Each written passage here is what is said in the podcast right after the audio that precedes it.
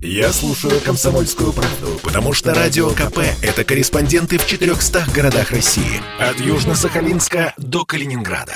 Я слушаю Радио КП и тебе рекомендую.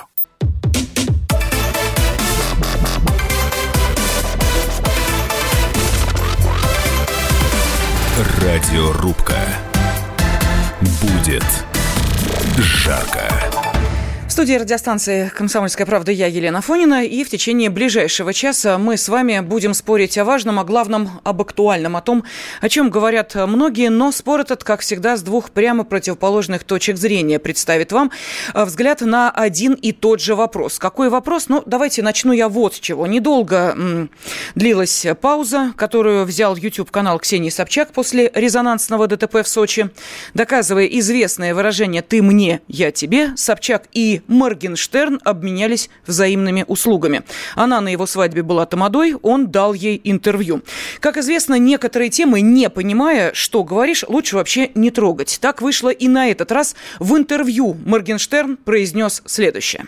Я тебе честно скажу, да, я вообще не понимаю вот этого вот праздника Победы, которое состоялось уже сколько, 7-6 лет назад, по-моему, да, и до сих пор из года в год тратятся на это миллионы, это празднуют, всем что-то пытаются, не знаю, скрепы, может, это какие-то, я не понимаю, типа, пожалуйста. Ну, как бы ты... Ну, блин, наверное, гордиться просто нечем. Может, поэтому. Но, блин, вспоминать каждый год на протяжении уже почти века о том, что когда-то тогда вы победили, ну, блин, не знаю. Я этого не понимаю, честно говоря. Ну, а для тебя победа Великой Отечественной – это что? Ну, круто, молодцы. Ну, двигайтесь дальше, как бы, еще делайте еще побед. Там, побед в информационных технологиях, побед в космических технологиях. Празднуйте их. Но, блин, нет. Что-то пока празднуем только то, что прошло 70 с лишним лет назад.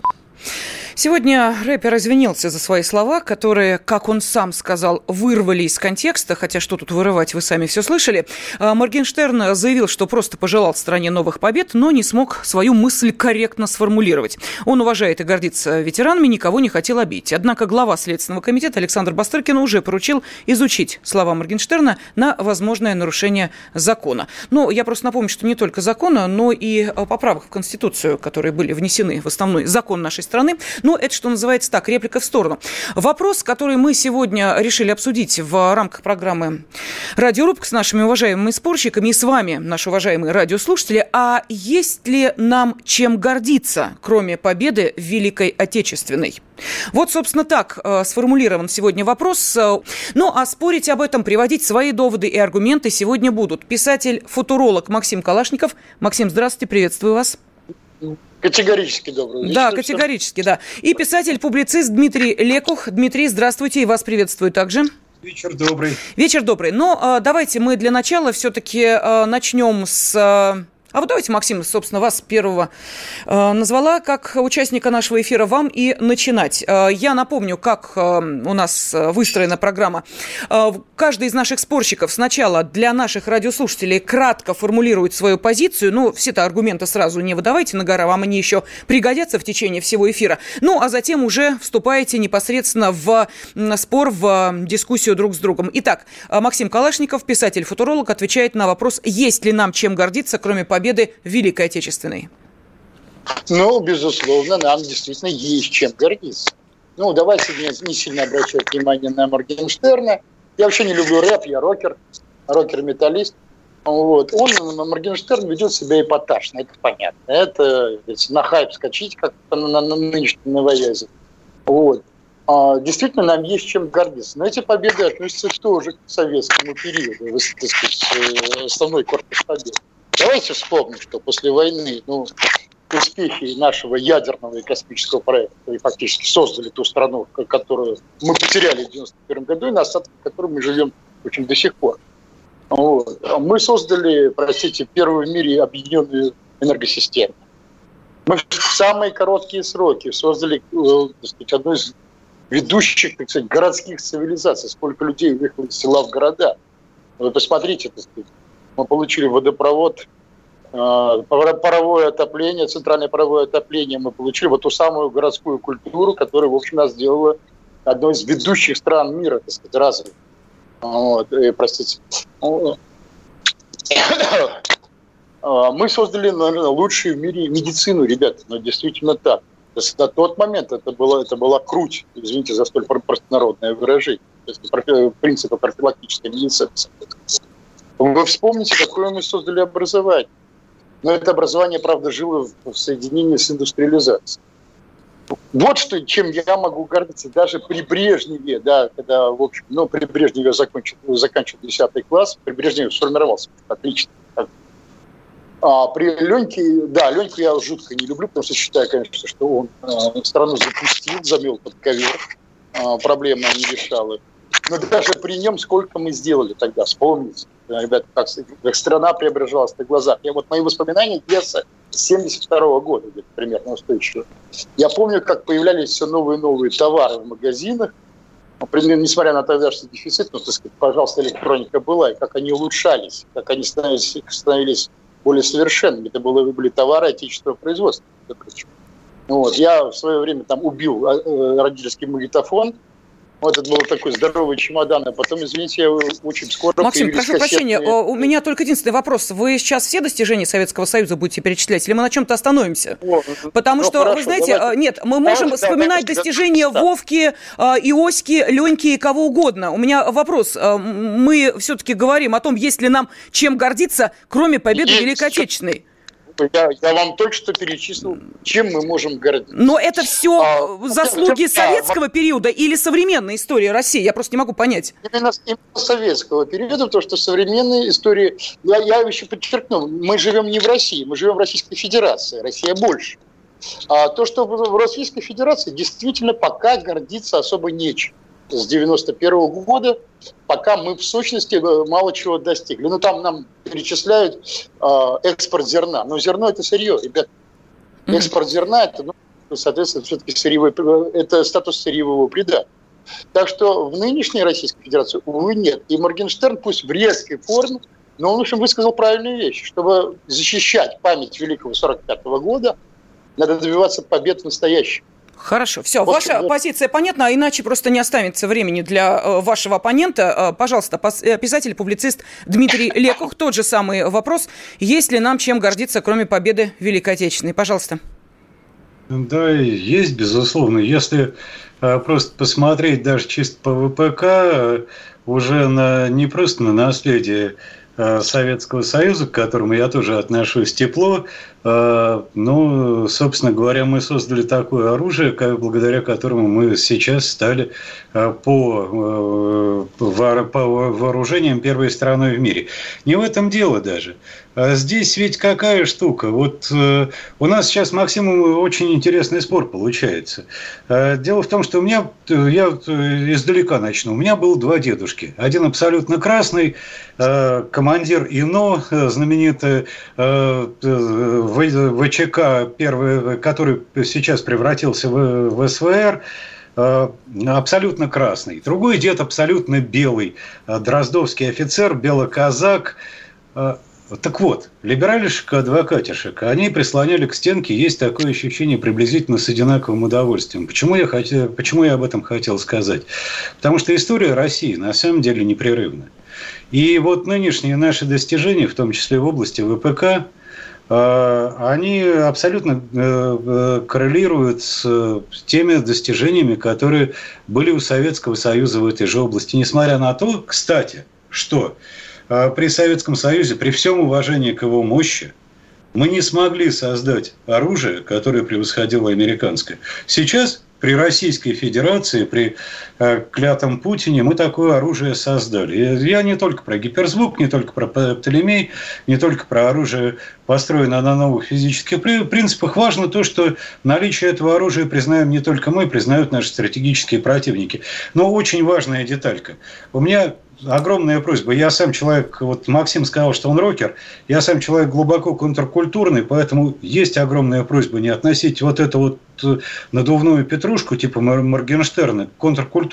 Контркультура – это Вадик Самойлов, который в Ельцин-центре сказал то, что он должен был сказать. Мой товарищ, слава богу, и вот это вот абсолютно правильно. Контркультура, вот Джимми Моррисон сейчас говорит устами Вадика Самойлова, а далеко не Моргенштерна. Вот это очень важно понимать. Нам давно уже пора прекратить обращать внимание на обложки, а обращать внимание на суть вопроса. Вот это самое главное. Хорошо. Ну и вот что пишут. Не фанат Моргенштерна, но при этом считаю, что Собчак его просто подставила. Он годится ей в сыновья, так как разница в возрасте 16 лет. Воспитанный человек так себя не ведет. Алишер дал откровенный ответ о своей точке зрения. Никого не хотел оскорблять, считает вот из Удмуртской республики. Что еще пишут? Есть достижения современной России. Расстрел Белого дома, здание парламента, вывоз всего и вся за границу. Пишут нам из Финляндии. Продолжим. Попов изобрел радио, чтобы люди слушали «Комсомольскую правду». Я слушаю радио КП и тебе рекомендую.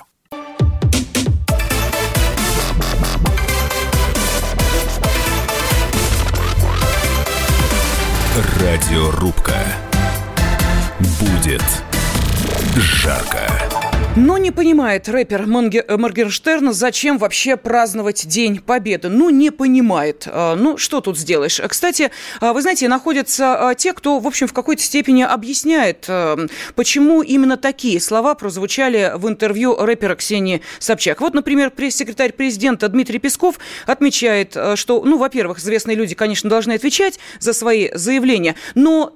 По его словам, такие суждения, скорее всего, происходят не по злобе, а от незнания. Как сказал Дмитрий Песков, вы знаете, что хочется таким молодым людям просто порекомендовать чисто по-человечески. Наверняка у них есть дедушки и бабушки. Ну, поговорите с ними. Или придите к какому-нибудь ветерану и с ним поговорите. Спросите, почему так важен День Победы и почему он был, есть и будет вечно важен для нашей страны, добавил Песков. Но мы сейчас не о Дне Победы. Мы поставили вопрос несколько иначе.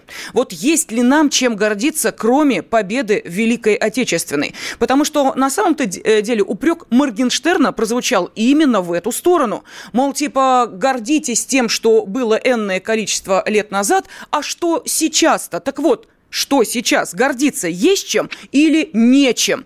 Ну и, конечно, наши уважаемые спорщики, писатель-футуролог Максим Калашников и писатель-публицист Дмитрий Лекух готовы отстаивать свои позиции. Я хочу сейчас обратиться к вам, уважаемые спорщики, вот с каким вопросом. А уточните, пожалуйста, вот какой период мы с вами подразумеваем, когда говорим это слово «нам есть» или «нам нечем гордиться»? Вот какой примерно временной слот мы с вами берем.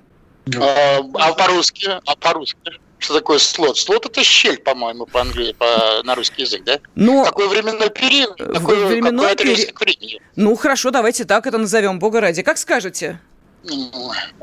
Дмитрий, вы хотите ли сказать? Давайте вы начнете, я продолжу. Ну, давайте. Я скажу так. История России непрерывна, поэтому я горжусь, начиная с крещения Руси и кончая сегодняшним временем. Еще раз. Простейший пример. В текущий момент времени Российская Федерация создала системы вооружений уже после распада Советского Союза, которые позволили российской армии, российскому оборонному комплексу считать себя технологически первым в мире. Это не достижение. Достижение. К сожалению, в моей литературе, в моей любимой, в культурной области мы действительно проиграли. Но это не, опять-таки, никак не связано с этими проклятыми 90-ми. Дело в том, что разрушение и культурного слоя в России, и управленческого, экономического началось до того, как распался Советский Союз. К сожалению, это... Еще раз, история России непрерывна, ее нельзя разбивать на куски. Вот, ну, простейший пример. Я тут писал для Rush Today, для своего, пишу колонку сейчас очередную, мне нужны были официальные отзывы. Я залез, ну, естественно, я работаю по внешнему контуру, кто же допустит меня до внутреннего, иначе я Эльвиру Шапхизадовну как-нибудь нехорошими словами в очередной раз назову. Так вот, занимаясь по внешнему контуру, я, естественно, полез, ну, куда? К Марии Владимировне, к Захаровой, к Леониду Эдуардовичу Слуцкому. Что я вижу? Вот предельно простая вещь. Люди... обижаются, это видно, что мы жестим сейчас по внешнему контуру достаточно жестко. Что же мы с нашими внутренними предателями ничего, простить, не делаем? Потому что внутри страны происходят вещи значительно более страшные. По внешнему контуру мы абсолютно сейчас защищены. Дмитрий, простите, погодите, я так и не поняла, чем нам еще гордиться, кроме вооружения. Вот я просто понять не могу. Да. Достижениям России, в том числе техническим, мы абсолютно защищены. Мы не защищены изнутри.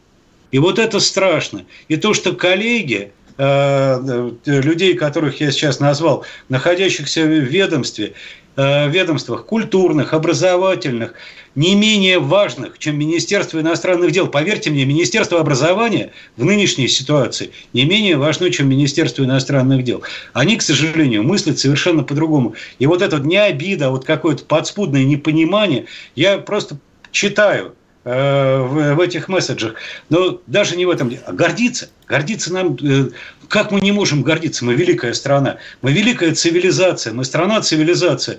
И она непрерывная история. Еще раз, мы не имеем права делить на историю имперского периода, советского периода. Это непрерывная история России. Даже вот тот страшный развал, тот страшный распад, последствия которого мы так мучительно преодолеваем, он начался не при трижды проклятом Ельцине. Он начался раньше. Он начался даже не при Горбачеве.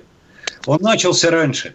И это, к сожалению, это так. К сожалению, мы должны понимать, что наша история, наши достижения, наши поражения – это целиком наше. Это вот груз великой державы. Если маленькая держава может сказать, там, меня большие обидели, но мы-то великая держава. Хорошо, все, давайте, прошу прощения, давайте, секунду, умоляю, давайте, вот смотрите, Дмитрий, у меня огромная просьба, и к вам, Максим, тоже. У нас время течет очень быстро. Вы можете бесконечно долго отстаивать свою точку зрения, ваш оппонент может молчать, это ваше право. Если вы хотите вступить в дискуссию, пожалуйста, делайте это. Огромная просьба, желательно без моего участия. Поскольку вы сейчас... Да, пожалуйста. И, кстати, Максим, для вашего сведения, на всякий случай, слот – это еще и время, которое выделяется для того, чтобы самолет долетел из одной точки в другую, временное. Поэтому, на всякий случай, да, имейте это в виду. Давайте вернемся. Вы согласны с Дмитрием, что мы берем вот этот большой исторический пласт и говорим о том, что наша страна – это непрерывная история, которая дает непрерывные поводы для гордости? Или все-таки вот этот промежуток с 93-го до 2021-го, как вы считаете, поводов для гордости у нас нет? Еще раз говорю, я горжусь достижениями великой России. Сейчас России нет, она распалась в 91 году, надо ее восстановить, Россию. Вот тогда я буду гордиться, так сказать, продолжать гордиться. Сейчас мы живем в Российской Федерации. Я горжусь всем периодом именно русской. До периода наступления тьмы, это Великая криминальная революция 91-93 годов. Дальше наступают первенства по распилам, откатам, по роскошным яхтам, по крикливой роскоши вот этой быдлой элитки, по, собственно говоря, имитациям великих успехов. И даже не согласен, что то оружие, которое создано сейчас, простите, это советское наследие. Тот же «Кинжал» – это на самом деле переработанный комплекс, не надо мне рассказывать, это переработанный комплекс противоспутникового оружия. И вешать «Кинжал» на МиГ-31 было преступлением. На Ту-160 надо было вешать.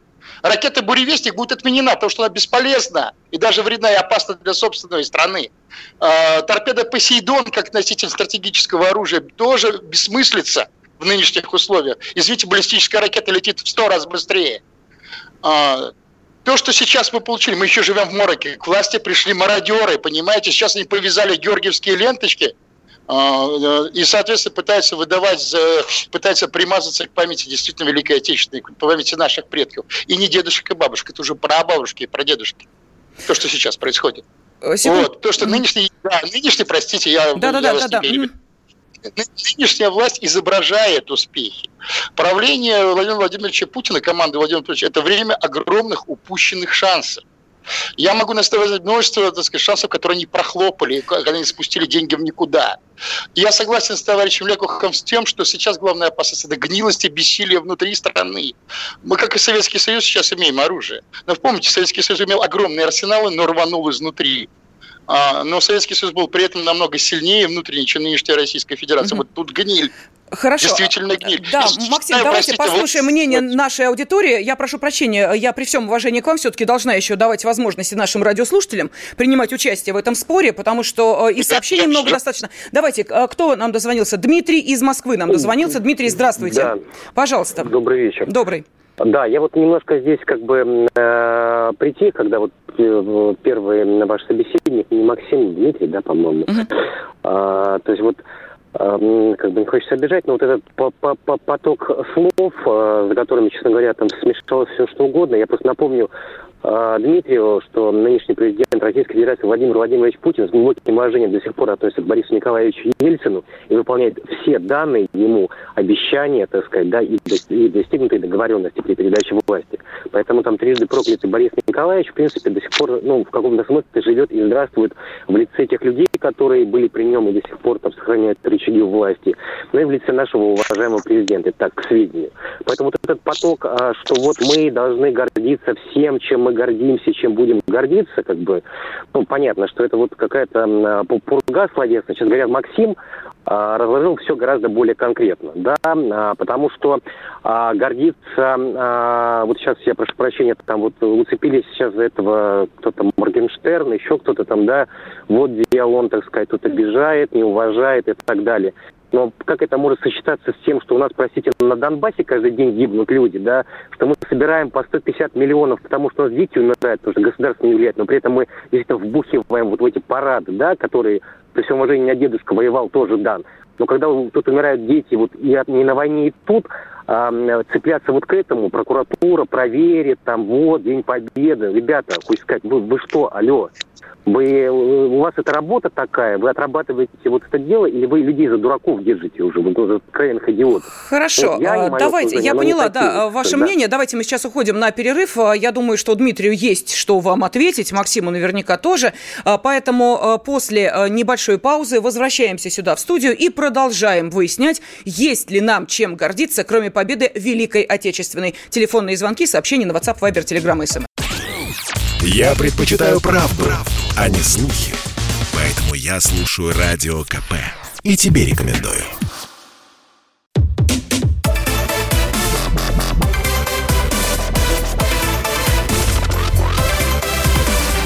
Радиорубка. Будет жарко. И неожиданно в завершении октября всплыла тема, которая, ну, как правило, это уже просто показывает радио и телепрактика, периодически поднимается, как только мы приближаемся к Великому Дню Победы. Вот сейчас октябрь, но, тем не менее, эта тема в очередной раз появилась в информационном поле благодаря Моргенштерну, который сказал, что не понимает праздника Победы, которая состоялась 76 лет назад, и из года в год, сказал он, на это тратятся миллионы, что-то празднуют, всем что-то пытаются, может, это скрепы какие-то, наверное, гордиться просто нечем, добавил он. Ну, вот так сумбурно он выразил свое отношение к великому и святому празднику. Кстати, на всякий случай хочу напомнить, что согласно опросам, и вот буквально опросу этого года, 2021-го, 69% россиян считают День Победы самым главным праздником России. Но, как вы понимаете, остаются еще 31%, и, видимо, как раз Моргенштерн к этим людям и относится. Но мы сегодня решили поспорить не об этом. Мы пытаемся понять, а есть ли нам действительно вот чем гордиться, кроме победы в Великой Отечественной. И сегодня об этом спорят писатель и публицист Дмитрий Лекух и писатель-футуролог Максим Калашников. Я напомню нашим радиослушателям, что вы можете принять участие в опросе. Для этого надо отправить слово «да», если вы считаете, что нам есть чем гордиться, или слово «нет», если вы считаете, что гордиться нечем, на WhatsApp, Viber, Telegram и SMS номер +7 967 200 97 02. И телефон прямого эфира 8 800 200 ровно 9702. Зачитываю несколько сообщений. Нам пишут из Ставропольского края. Моргенштерн прав и не прав. Вся история Советского Союза дает повод для гордости. Революция, победа в гражданской войне, победа над неграмотностью, индустриализация, коллективизация, новейшие образцы военной техники, которые обеспечили победу над нацистами, красное знамя в Берлине, фантастические танки Иосиф Сталин-3, на параде победы в Берлине в 1945-м, восстановление разрушенной страны, атомный проект, ракетный щит, прорыв в космосе, построение сверхдержавы. И что теперь, продолжает наш радиослушатель? Разрушение промышленности и сельского хозяйства, хозяйства, раздача предприятий, месторождений полезных ископаемых, пахотной земли в частные руки, тотальное обнищание простого народа, непрерывный рост цен. Так, ну вот такой комментарий. Что еще? Все это разработки Советского Союза. Сейчас их просто производят, пишет нам из Вологодской области, из... Ну, с геолокацией Украины наша постоянная слушательница Ирина Николаевна написала: можно гордиться достижениями наших ученых, которые уехали за рубеж и там сделали свои открытия. Например, графена, за который наши молодые ученые получили Нобелевку в 2004 году, работая в Британии. Ну, вот такие сообщения, их достаточно много. Давайте мы выслушаем несколько телефонных звонков, а затем продолжим наш спор. Есть ли нам чем гордиться сейчас? Давайте послушаем Григория из Саратова. Григорий, здравствуйте. Здравствуйте, уважаемая Елена. Нам есть чем гордиться, а именно нам надо гордиться Алексеем Анатольевичем Навальным и его командой. Нам надо гордиться демократами российскими, которые мужественно борются с этим поганым режимом, с этой поганой 500-летней империей, которая только пожирает собственный народ, рядясь то в коммунистические, то в какие-то чекистские... А можете уточнить, а как борются-то с империей? В общем, они, к сожалению, борются мирным путем. К сожалению, моему личному. Да, вне парламентских способов, митингами, демонстрациями, за которые их бьют, сажают в тюрьму, относятся к ним по-скотски, и всячески предъявляют всякие ярлыки, якобы шпионов, резидентов иностранных разведок. Негодяи, подлецы, выжиги, клептократы. Понятно, все. Замечательно, высказались. Прекрасно. То есть наш радиослушатель призывает к кровавому перевороту. Вот, мол, типа мирным путем никак, а вот если как в 90-е, ну, это ж милое дело. Рвануть все, можно, извините, можно? До основания. А затем, пожалуйста, кто? Можно? Максим, Дмитрий. Можно? Максим, давайте. Да, что я скажу. Таких, как Навального я вытащил из тюрьмы. И хотя я ненавижу его политические взгляды, его назначил главой какой-то контрольной счетного управления, работает, как Сталина на весь тюрьмы вытаскивал. Вот, он здесь очень полезен, а таких людей, как вот этот, так сказать, автор звонка, я поставлю к стенке. Я национал-патриот, многие мои друзья тоже оппозиционеры, мы националисты русские, великодержавные, нас тоже кидают в тюрьмы. Вот, либералы не являются единственной оппозицией. Мы национал-империалисты, мы считаем, что никакой империи сейчас не существует в Российской Федерации, это квази-империя. Это квази-империя. Вот. В патриотизм власти, имперскость нынешней власти я не верю, потому что Чубайс не сидит, нет никакого открытого суда над Чубайсом. Путин не приказывает разрушить Ельцин-центр, а этот человек, это деятель пьяный, который разделил мой русский народ. Донбасс предан, фактически русские Донбасса не признаны Кремлем и прочее. У нас микроэлектроники своей нет, и вице-премьер Юрий Борисов сказал. Извините, нашей техники военной стоит импортная электроника. Зачастую. Это скрывается просто-напросто. Видимо, сделается. Вот чем надо. Вот они, маркеры. Что нужно сейчас делать. Вот. А таких людей, как звонившие, я сам поставлю к стенке, когда поймаю. Сразу предупреждаю. А Навального...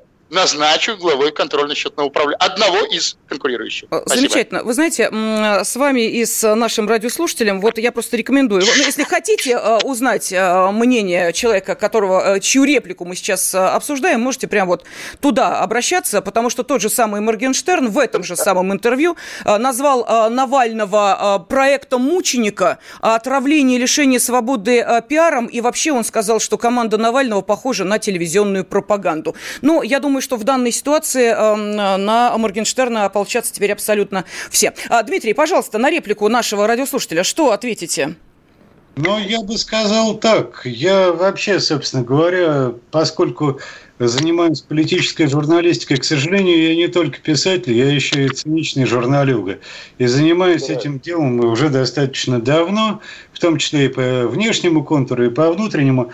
Я бы вообще не рассматривал этих петрушек, как Моргенштерна, вот этого человека, звонившегося, как что-то на самом деле серьезное. Потому что когда человек кричит, пытаясь сохранить свою анонимность в микрофон, что он всех нас построит из всей 500, как он сказал, там 500-летней, на самом деле более чем тысячелетней истории России, она ничего не стоит. Ну, знаете, Спорить с такими людьми бессмысленно, в морду дать могу, спорить, ну, честно Хорошо. Говоря, не хочу. Давайте тогда зачитаю несколько... А что касается... Да, нет, секундочку. Что касается существа вопроса, еще раз.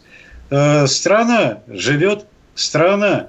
Как бы, вот мы с Максимом находимся на противоположных полюсах. Я считаю, что страна как раз после 93-го года, может быть, и не сильно развивалась, хотя вот там был очень сложный, мучительный для меня период. Ребята моего поколения, в том числе мои братья-афганцы, легли по центральным аллеям кладбищ. Это, но тем не менее, страна продолжает жить. Страна – это, как, понимаете, как дерево, как растение. Она не может не продолжать развиваться, она не может не продолжать жить. Иначе она умирает и засыхает. Сейчас я вижу, что моя страна живет. Моя страна развивается, я вот говорил про новые типы вооружений. Я могу многое сказать о культуре, но не об официальной, к сожалению, культуре, живущей на гранты, а там о великом поэте Юни Морец, о каких-то еще... Есть масса вещей, где мы живы, где мы развиваемся, где мы существуем. Это нормальное качество великой державы. Она сложная, она неоднозначная, простите. Здесь хвост вытащил, там нос увяз. Здесь нос вытащил, там хвост увяз. Самое главное, продолжать... Золотое звено-то надо тянуть. Дима, за золотое звено. Где открытый процесс? Путинцы почему не устроили открытый процесс над авторами развала Советского Союза? Они все живут и здравствуют. Почему за геноцид? А с 91-го, простите, 13-го... Я вам приведу другой пример. Когда я работал в свое время по Краснодарскому краю как маркетолог, с удивлением для себя, вот я очень не люблю Дмитрия Анатольевича Медведева. Значительно больше, чем вы там, Владимир Владимирович Путин, условно говоря. Дмитрий Анатольевич, вот я видел, когда он брал страну президентом, и как юрист он сделал из того, что в Адыгее три голоса русских равнялось на местных выборах одному голосу адыга. Это было, нам досталось наследие от 90-х. Это приведено в нормальное, в человеческое состояние. И мы снова живем в великой стране. За это спасибо огромное. Спасибо. Не надо. Вот этого не надо. Спасибо огромное конкретно Владимиру Владимировичу Путину и его окружению. В том числе, кто нам нравится, кто нам не нравится. Но люди это сделали. Вот дай им Бог за это здоровье. А дальше, Максим, все зависит от нас. Вот как мы с тобой договоримся, потому что мы оба на стороне добра, просто по разные стороны, скажем так, баррикад. Пока мы будем, извини, ругаться, вот эти вот уроды, которых ты только что называл, они будут праздновать, вот и все. Мы с тобой не ругаемся. В случае чрезвычайной ситуации мы плечом к плечу будем, я уверен. Но Путин останется в истории как супербрежнев, как человек, который завел страну в застой. Куда там? Он скорее как суперсталин окажется. Первое. Никаким Сталином он не окажется. Давай руку на сердце положим. Вот все, это застой.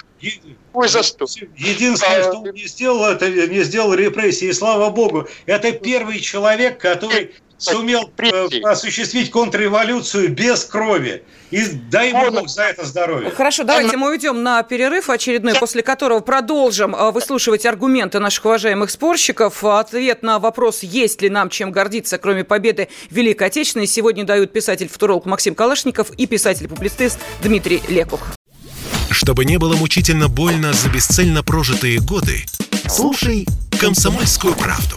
Я слушаю Радио КП и тебе рекомендую.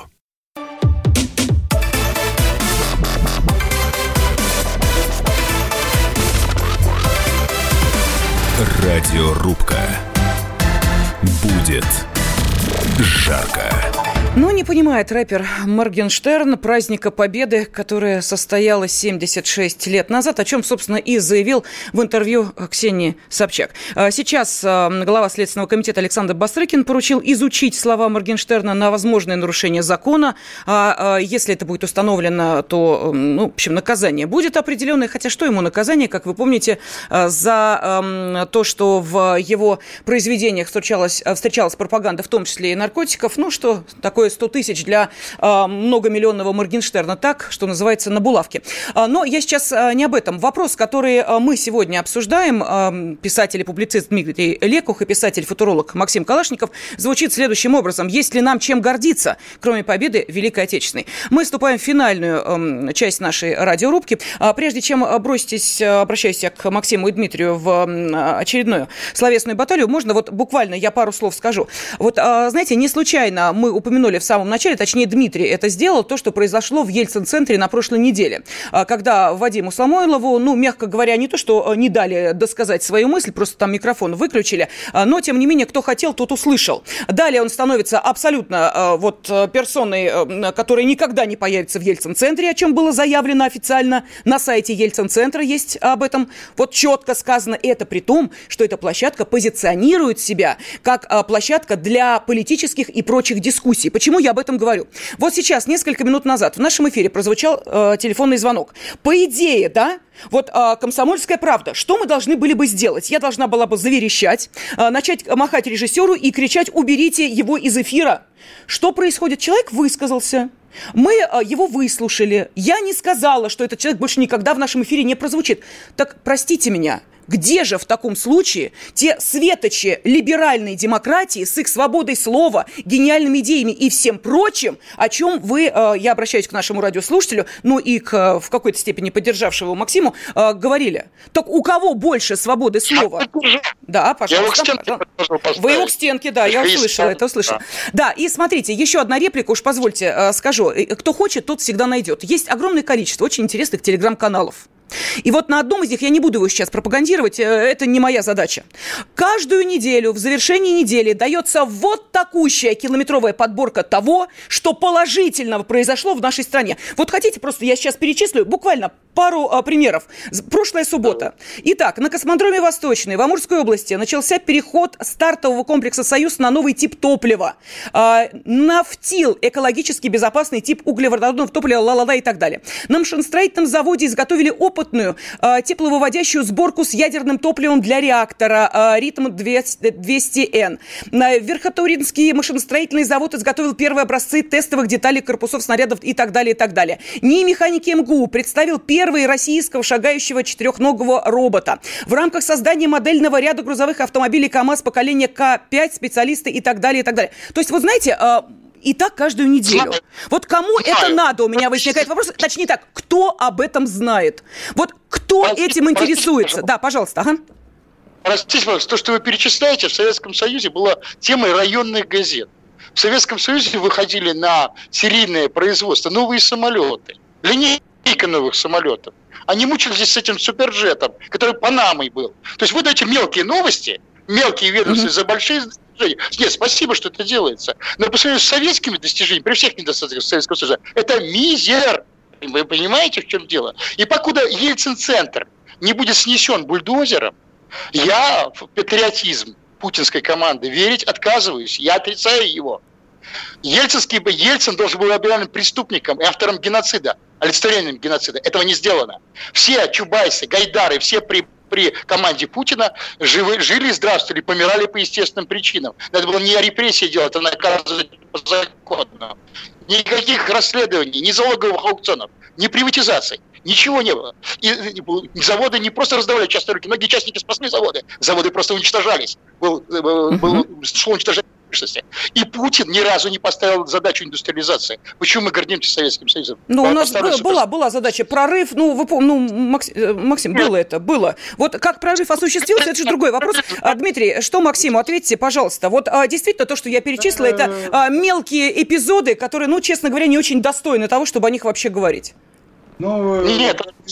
Во-первых, при всем уважении к Максиму, это не совсем так. Ни Крымский мост мы не смогли построить при советской власти, ни много чего еще. На самом деле, еще раз, история, а более того, я сейчас все-таки поправлю. И технология гиперзвука, это, к сожалению, не советская, к сожалению, подчеркиваю, не советская, но технология. И что еще? Еще раз, история России поступательная и непрерывная. Есть такое в исторической науке, есть такое понятие мерцающее или всплывающая империя. Так говорили только о двух империях, британской и российской. То есть, когда становится совсем хреново, вот эта империя, как подводная лодка, всплывает со дна и спасает мир. Увы, это наша судьба.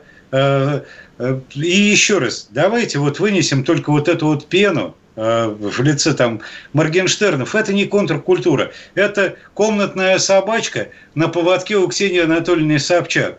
А контркультура – это Вадим Самойлов. Глеб Самойлов, который придерживается, его брат родной, который придерживается близнец абсолютно другой идеологии. Но это, вот это контркультура. А вот этих комнатных собачек, Олю Бузову, Моргенштерна и всех остальных, давайте их не будем называть ни рок-н-роллом, ни контркультурой, ни чем-то иным. Они не несут каких-то новых смыслов, они озвучивают только мнение правящего, даже не правящего класса, а правящей богемной элитки.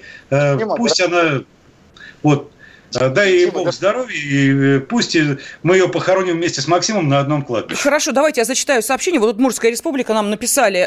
Есть чем гордиться, но плохого тоже хватает. Рэпера Моргенштерна отправить на исправительные работы. Гордиться Великой Отечественной войной я буду. Если бы не Сталин, не Берия, маршалы Победы, не советский Иван, не было бы меня, моих детей, и столица Москва была бы искусственным озером. Слава героям Великой Отечественной войны и моей бабушке Александре Яковлевне. Вот такое сообщение. Ну, и есть, конечно, противоположные точки зрения. Вот Константин, кстати, из Свердловской области написал, а геноцид-то был в конце 80-х, когда мы дрались в очередях за куском колбасы и пачкой сигарет. Вот такой. И за бутылкой водки, да. Кстати.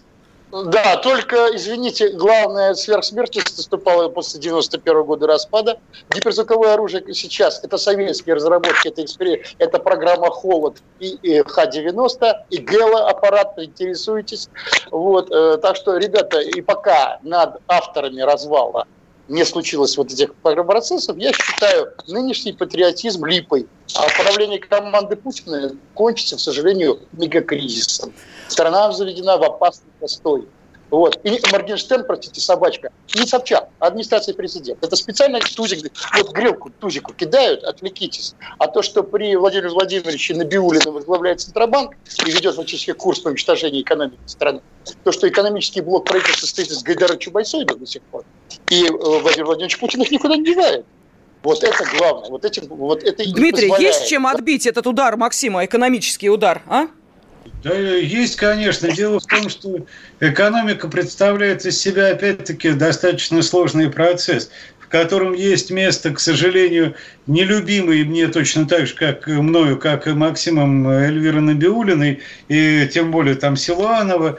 Но вот пусть господин Силуанов сейчас походит по фракциям в Государственной Думе, где он уже получает по ушам достаточно серьезно именно от российского народа, который там кого-то там как-то избрал. Еще раз, мир никогда не бывает абсолютно справедлив.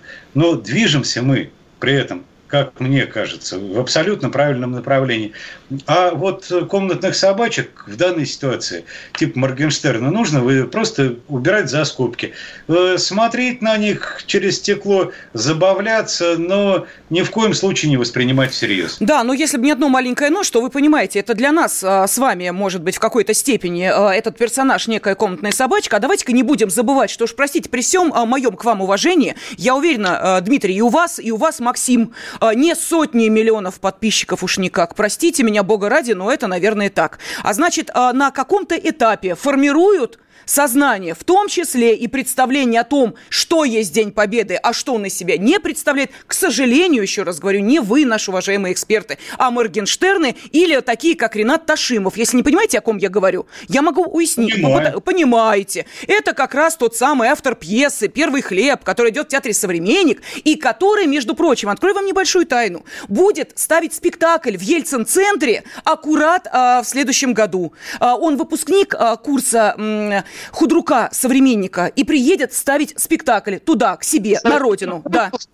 Ельцин-центр. Зачем Путин строил Ельцин-центр? Вы мне можете ответить? Потому что в 2008 году было принято решение, в том числе... Посмотрите, пожалуйста, что было принято, какое решение. В 2008 году, я просто не успеваю об этом сейчас сказать, надо подводить итоги программы «Радиорубка». Писатель-футуролог Максим Калашников и писатель-публицист Дмитрий Лекух сегодня дискутировали о том, есть ли нам чем гордиться, кроме победы в Великой Отечественной войне. А вот что сказали наши радиослушатели. Итак, 33% считают, что да, нам есть чем гордиться, а 67% придерживаются противоположной точки зрения. Вот такие итоги нашей сегодняшней программы. Спасибо уважаемым спорщикам.